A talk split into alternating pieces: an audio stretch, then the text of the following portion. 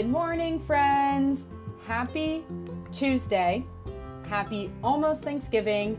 Happy day. I don't know, but I'm excited to be talking with y'all this morning. We are coming up on Thanksgiving, a time where we can be thankful. I don't like the reason behind Thanksgiving, but it is a time that we can take to reflect on what we're thankful for during these crazy times of 2020, and just remember what's important to us, what gets us through the day and makes us feel all warm and cozy inside.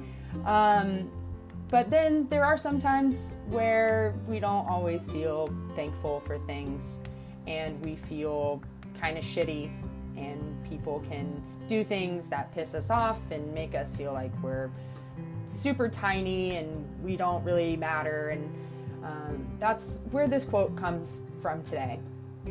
To take a second to look in your heart and your mind and reflect on who you are without allowing other people to break in. So the quote from today comes from one of my favorite people from the past. If I could have dinner with her, it would be super cool.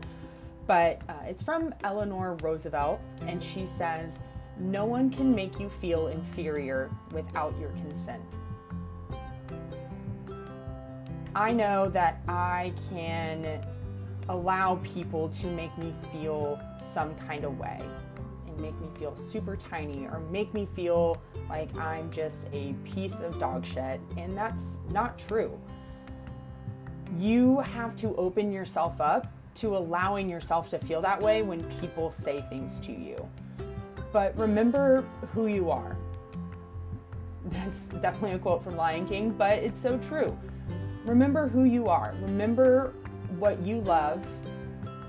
Remember your passions, what drives you, what makes you you. And that's all that matters. Because no one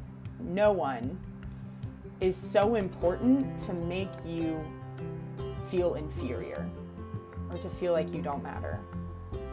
So remember, going into this Thanksgiving season, that no one can make you feel inferior without your consent. Be thankful for who you are, what you do, what you contribute to the world, and you'll be all set.